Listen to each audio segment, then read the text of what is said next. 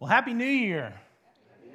Yeah, I'm gonna, Darren says this. He's going to keep that going until April just to see how long you guys keep saying it back. Um, listen, I've got good news and I've got bad news. Which do you want first? Yeah, see, I'm sure you've, I don't actually have any. Um, bad news is that was just a setup for what I'm about to say. Um, I'm sure you've been asked that question before, right? Oftentimes, when we have good news, it's tempered with some type of bad news. Hey, good news is it's going to be hot tomorrow. Bad news is your air conditioning stopped working. Good news is it's going to snow, right, kids? Bad news is that's on a Saturday. Good news is you just landed your first real job out of college. Bad news is your student debt's coming due real soon. Good news is you landed a date with your crush, right? Man, that's exciting. Bad news is you have a huge pimple on your face. Good news is you got $1,000 back on your tax returns. Man, bad news is you need $1,200 worth of repairs on your car. Good news and bad news are regularly tied together. On the same coin, we get this amazing feeling, but on the flip side is that dread of the but also statement. That's the way life works good and bad in almost all scenarios. We've come to accept it, right? We all live in one of those places you're an optimist who always looks at the good in everything, you're perpetually positive, or you're a pessimist. You look at life from the bad point of view, everything is negative. You know who you are, which place do you live?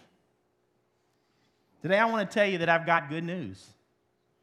I want to get your 2024 going with good news. And the really good part about this good news is that it's probably the best news you'll ever get. Because there is a place that when we understand it correctly and we allow God to move in our lives, we can reach the good news and never have to worry about giving ourselves over to anxiety about the other side of the coin. And that place is in the gospel of Jesus. Gospel is a word you've probably hear a lot if you come to church or if you talk to to churchy people. Maybe you've never heard it.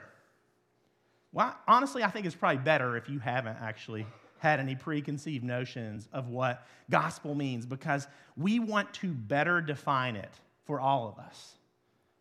First, and Nathan said it in his video good news, that's what gospel means. Literally, the word is defined as good news. It comes from a Greek word, which is euangelion euangelion.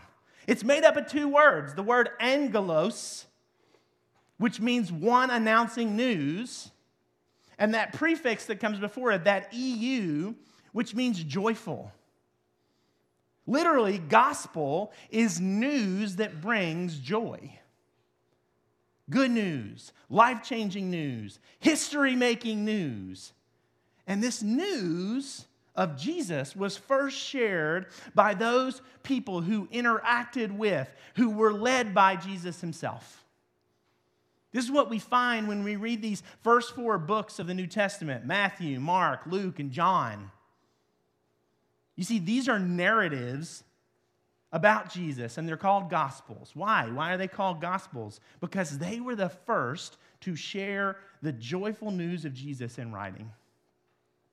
They were the ones who spread the good news of Jesus' work with the world. Yet, what I want you to know is that the good news itself was actually brought down and first proclaimed by Jesus. Look at this in Mark chapter 1. It says, in verse 14, it says, After John was put in prison, Jesus went into Galilee, proclaiming the good news of God. The time has come, he said. The kingdom of God has come near. Repent and believe the good news. See, Jesus came to share good news. Mark says it. He went into Galilee, right, to proclaim the good news. And the important part of this passage is not that just Jesus was sharing good news. No, it was actually that Jesus was sharing what? The good news of God. Because the truth is, there's a lot of good news out there. Good news for us, which truthfully can sometimes be bad news for other people. Hey, good news, man. I was walking through Target's parking lot and I found 50 bucks. It's pretty good news, right? Well, then I ran into this woman inside who said she had lost $50. I felt really bad, so I gave her $10. Hopefully she finds that at 50, you know? Trying to help her out. that didn't actually happen. Y'all, I wouldn't be that kind of guy. I'd probably give her more. I'd be like, here's your 50 and here's a 10 for your trouble. Um, see, we all have definitions of good news, but they're not all the same. Situationally, not all good news is always good. A pregnancy for one family can be joyful, and for another woman, it can be scary and it can be unwanted. The death of a loved one sometimes comes with both grief and sometimes it comes with relief when that person was hurting and suffering. And see, the gospel, the good news that we talk about, sometimes has been misunderstood. It's been misexplained for hundreds of years. And so let's start this year off right. And I want to start just by telling you some things the gospel is not. Because I think there are some conceptions out there of the gospel, and I want you to know what it's not. First and foremost, the gospel isn't a history lesson by itself. It's not intended necessarily to be an exhaustive historical retelling of a life of a man who many people just admired. I mean, those things happen, they did happen, but the point of the Gospels is not just to give you a history or just an education of Jesus. The gospel isn't about what we can do to be better believers of, or children of God. It's not about what we do to earn our salvation. This isn't a prescribed set of rules that leads to a well lived life. Gospel isn't just some type of advice. See, we tend to treat Scripture as advice, right? Well, I'll take these things to be true if they fit the narrative that I, that I want to tell. It's not pithy words that can be leaned on in times of trouble or to justify the actions that we take. The gospel isn't a live however I want and then get forgiveness mentality. Although Jesus forgives our sins, listen, the gospel doesn't say that we're supposed to live a life of sin without any consequence. This isn't meant to just say, just be yourself. Just be true to, stay true to who you are. Listen, folks, sometimes the truth says we are not who we're supposed to be.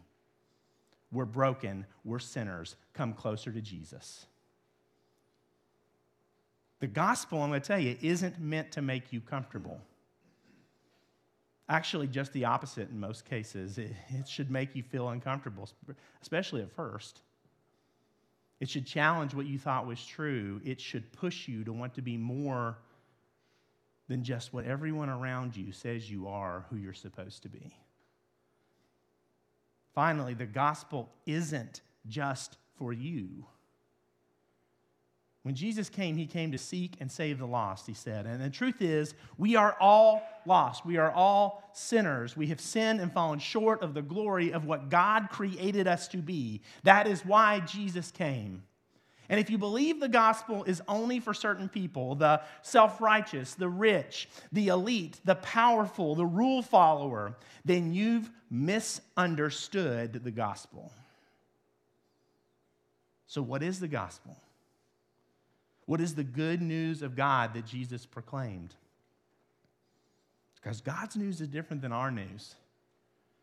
That's right there in that passage in Mark. Look at this. The time has come, as Jesus said the kingdom of God has come near. Repent and believe the good news. Jesus said, The kingdom of God has come near. Repent and believe. See, Jesus came to proclaim that his Father's kingdom had come down. He was ushering in a new kingdom, a kingdom of heaven here on earth.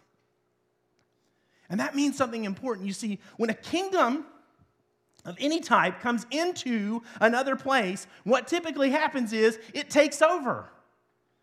Think of historical battles, right? I mean, the Romans are, are known for their conquering of kingdoms in the time that they existed, right? They conquer kingdoms. This is actually who the Israelite people, this first century group of people, this audience, they knew the Romans as an occupying kingdom. They understood this idea of a kingdom takes over. When a kingdom shows up, they take over. So when Jesus says his Father's kingdom has come, what he's saying is, God is in charge. I am in charge. And not the way we think in earthly terms, but in much more profound ways. God's kingdom means that His ways are the only ways. His truths are the only truths. His words are the words we must hear and obey because for us to really understand the gospel, for us to really believe the good news of Jesus, then we have to first understand that God's kingdom is the only kingdom that matters. Jesus says, repent and believe. And repent, literally another churchy word, right, that you may have heard before. It's a word that literally means turn back from the way you were going. Jesus says, My kingdom is here. Stop living like any other kingdom matters. Believe in my kingdom. Believe in what I can do, what I will do in your life. When we understand that Jesus and God are one person, then we realize that Jesus is first King and second our Savior. And when we recognize and submit to the former, to the king, that allows us to experience the work of the latter, the Savior.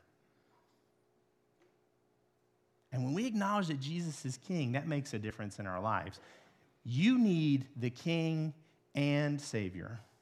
That's our big idea for today. When you read these Gospels, you will eventually learn that Jesus gave his life for us. What we find in the Gospels is this that we're all sinners, right? We have, I know that's a troubling idea for many of us. We sometimes like to skip that part, right? Uh, you know, I'd love to talk about, I don't like talking about sin. Let's talk about love. Let's talk about grace. Those are a lot more enjoyable. Folks, I'm just going to tell you right now without sin, none of this matters.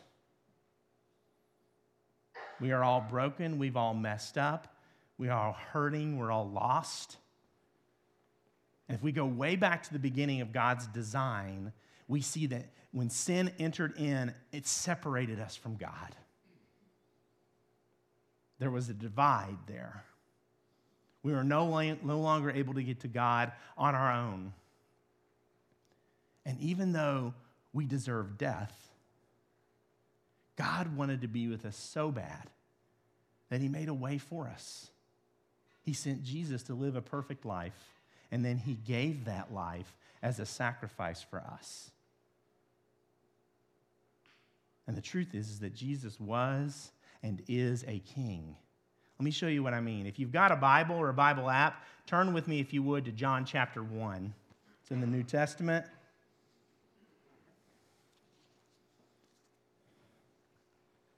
And if you don't have a Bible or a Bible app, listen, the words are going to be on the screen here. You can see that. Um, but if you would like a Bible to start reading in 2024, we'd love for you to get one. We've got them available for you for free at the hub. You can pick one up, it's a gift, okay? Stop by there after service, okay? But let's look together at this right at the beginning of the gospel that John wrote, right here in verse 1. It says, In the beginning was the Word, and the Word was with God, and the Word was God. He was with God in the beginning. Through him, all things were made. Without him, nothing was made that has been made. In him was life, and that life was the light of all mankind. John says that Jesus was the Word. That's the phrase he uses. The word, or the Greek word logos, is a decree. Logos is a decree, it's a declaration, a word spoken from God.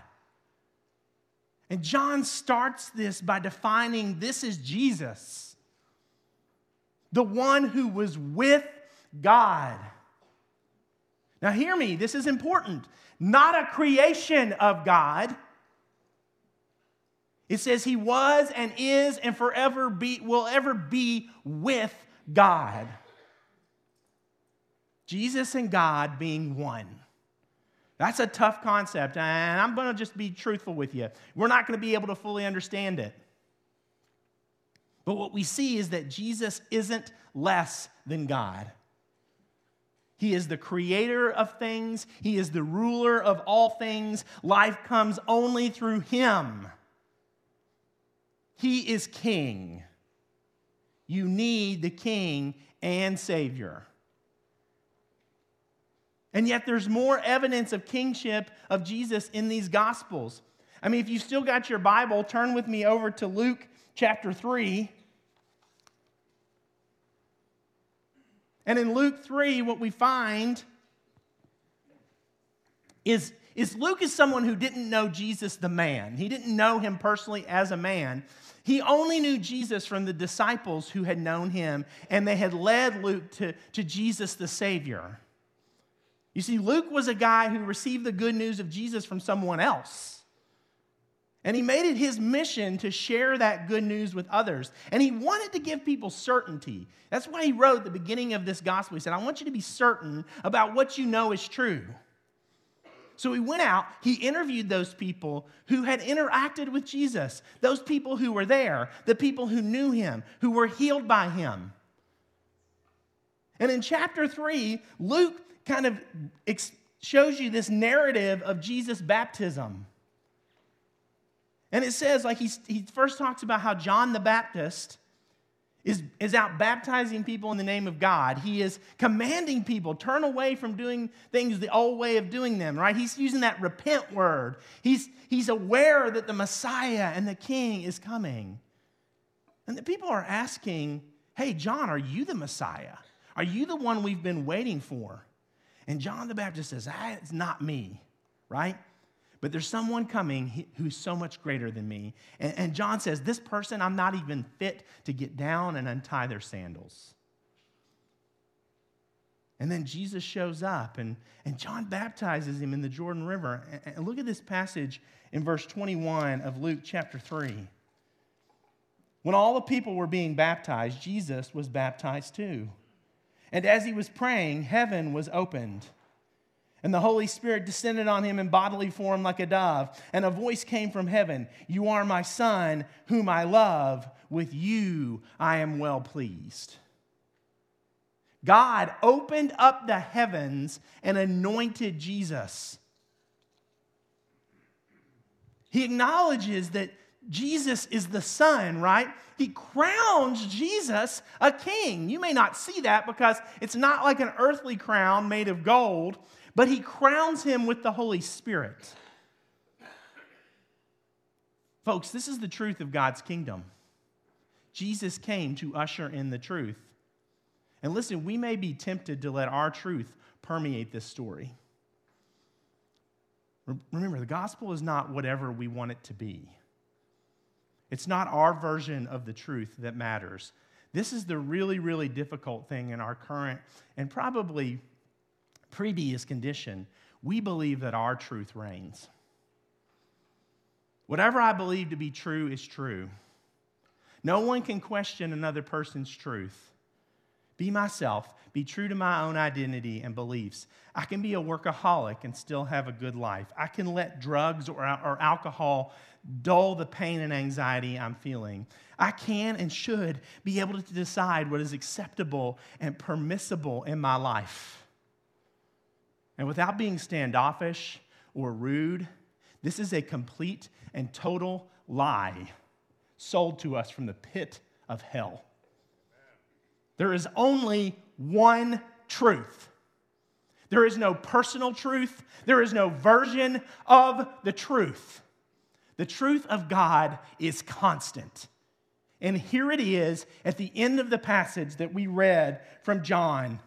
In John, verse John, verse chapter 1, verse 16. Out of his fullness we have all received grace in place of grace already given. For the law was given through Moses, grace and truth came through Jesus Christ. No one has ever seen God, but the one and only Son, who is himself God and is in closest relationship with the Father, has made him known. See, what we know is that Jesus came to save all of us. That is the truth, the only truth that matters. He came to give his life for all of us, to wipe away our sin, to face death, defeat death, and then make a way for us to live eternally with him. It is only through him that we can have relationship with God during all the bad news that we know of this world, that we experience of this world, Jesus offers the only good news that brings us hope. And that truth compels us to live a life of devotion to Him. You need the King and Savior. And the truth of the good is the good news is for everyone. And the gospel is worth sharing with everyone. And some people may think that the gospel, and this is this has happened. I mean, I understand the, the concern here. People think that it's either for those who already believe, right? That it's written for those who already believe, or that it was written for those who don't yet believe, right? It's for both. It's for those of us who believe to continue to encourage us. It's for those who've not yet heard so they can know what the real good news is. And we have to realize that we don't just need a king or the Savior, right? That's important here. The and, that word and, is important. Because as all we get is a king to rule over us, then we may never really truly understand the need for the Savior. We may look at Jesus as a dictator and think that by following the king's rules, then we'll get into the kingdom. No, what we need we need the king, right? We need to understand that his kingdom reigns, not ours, not any government, not any other person or agenda, his kingdom. But we also need a savior. We have to realize that each of us struggles in this life for a lack of king to rule our hearts and a truth and a savior to rescue us from the religion that we think will give us the right acts of service or obedience to rules to try to save ourselves. We need a Savior to release us from the standards set upon us by this culture. We need a Savior to release us from the bonds of death.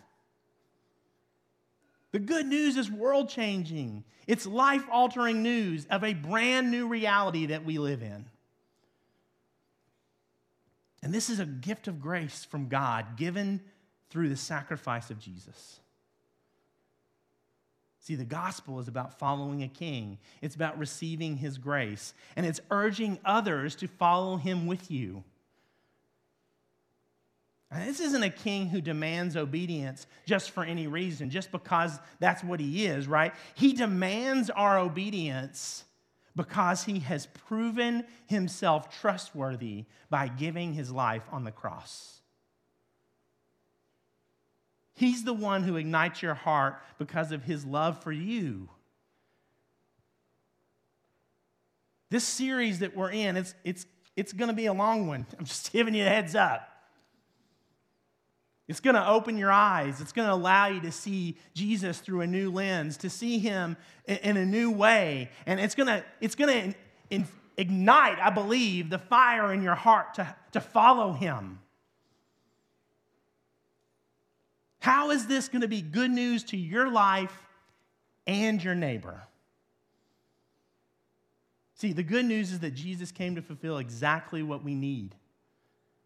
Not what we think we need or what we want, but what we couldn't do on our own. Jesus made a way despite the questions we have, any misunderstandings, despite our sin. He altered our realities now and for eternity. You need the King and Savior. And because of this need, I want to challenge you to a couple things. Some challenges I have for you throughout this. First, if you haven't accepted this good news, man, I urge you to do it today. Don't start this year off without first accepting that Jesus came and died for you. He forgave your past, He forgives your sins, he wants you to be his son or daughter. Come up, come find me today. Come talk to me. Come pray with some of our prayer team or elders that'll be down front here at, during this next song. Pray with them. Accept that Jesus gave you this gift. I mean, Aaron mentioned it. We're going to be baptizing people next week who've, who've accepted this, who've said, I'm ready. I'm ready to give my life over. I'm ready to let Jesus be my king. Maybe that's you. Maybe you need to make that decision. Maybe you've never done that. Come find me today. She said it. Come find me. You can't miss me. I'm in this orange sweater. Mm. But take that step, don't miss it. Second thing I want to say is we want you to grow in your understanding of the gospel. And to do that, we believe that growing in, in, community is with other believers, right? The Apostle Paul, in many of his letters, encourages the churches he wrote to, said, continue to meet together, to grow together. To, to, this is what's important, right? So I'm challenging you here to watch online or be here every single week from now until Easter Sunday. Easter is the last Sunday in March this year. Will you commit to that? Will you commit to being present with us? Then I want to challenge you to grow closer with other people too. Life groups are going to be kicking off here real soon. And I'm going to tell you, life groups are a wonderful way to grow in your understanding of the gospel, to grow together with others, because you're doing that with other people. People who have the same questions you do, people who are experiencing some of the same life stuff that you're experiencing. That's what life groups do. They are our primary growing and connecting spot here at White Oak. And we want, I'm telling you, I want every single one of you in a life group. Even if this is your first Sunday, man, you're invited. Starting next week, we're going to have sign-ups available for groups. We're going to have that available to you. And many of those groups will be going through some material that might be focusing and, and taking a deeper dive into what the gospel really means, what they mean to everyone. I'm personally in a group. It's a huge difference in my life. So we commit to doing the same with us. Finally, the last challenge is to do something that these men of Scripture did. The guys of Matthew, Mark, Luke, John, these guys, they either met Jesus themselves in their lives or were changed by the good news of what Jesus did for all of us. And, and hear me, they didn't take that news and hold it close. They didn't build a religion around only letting those who knew him personally enter into the kingdom. No, they took the news and they didn't know anything else to do but to go share that with other people. To bring others into that joyful news.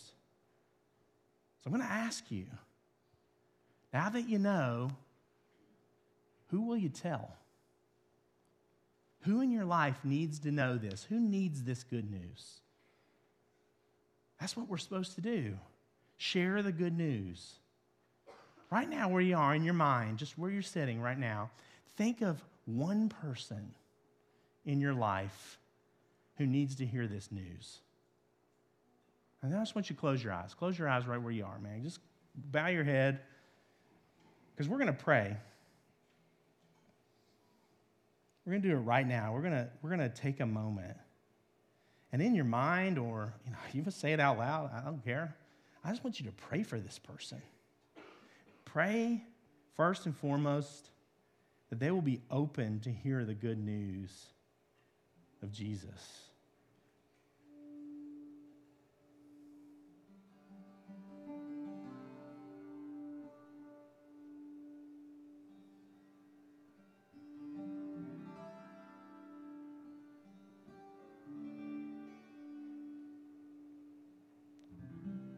Then I want you to pray. I want you to pray this morning for yourself. Pray that God will encourage you, that He will give you the opportunities to share that good news, that He will open the doors for you to speak that, that joyful proclamation into the life of someone else, and that you won't miss it. That you won't miss the opportunity to share that news.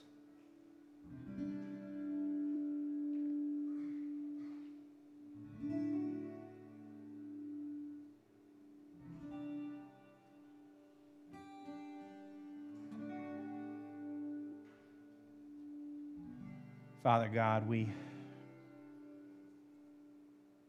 we are so overjoyed at the news of your Son coming to earth. That Jesus came to save us from the depths of sin and death, Lord. That you sent him as our Savior, and that the, the, the punishment we deserved, he took. Thank you for that. Thank you for what you do each and every day in our lives. And today, Lord, I just pray for the people in this room, the people watching online, the people who couldn't be here with us. I pray, Lord, that they see the opportunities to share the news with others, that their hearts and minds would be open to what you want them to do. And that the hearts and minds of those that they've prayed for this morning, the ones that they have in their mind, the one that they're going to go after for you, Lord, would come to know you. Thank you for your son, Jesus. It's in his name we pray. Amen.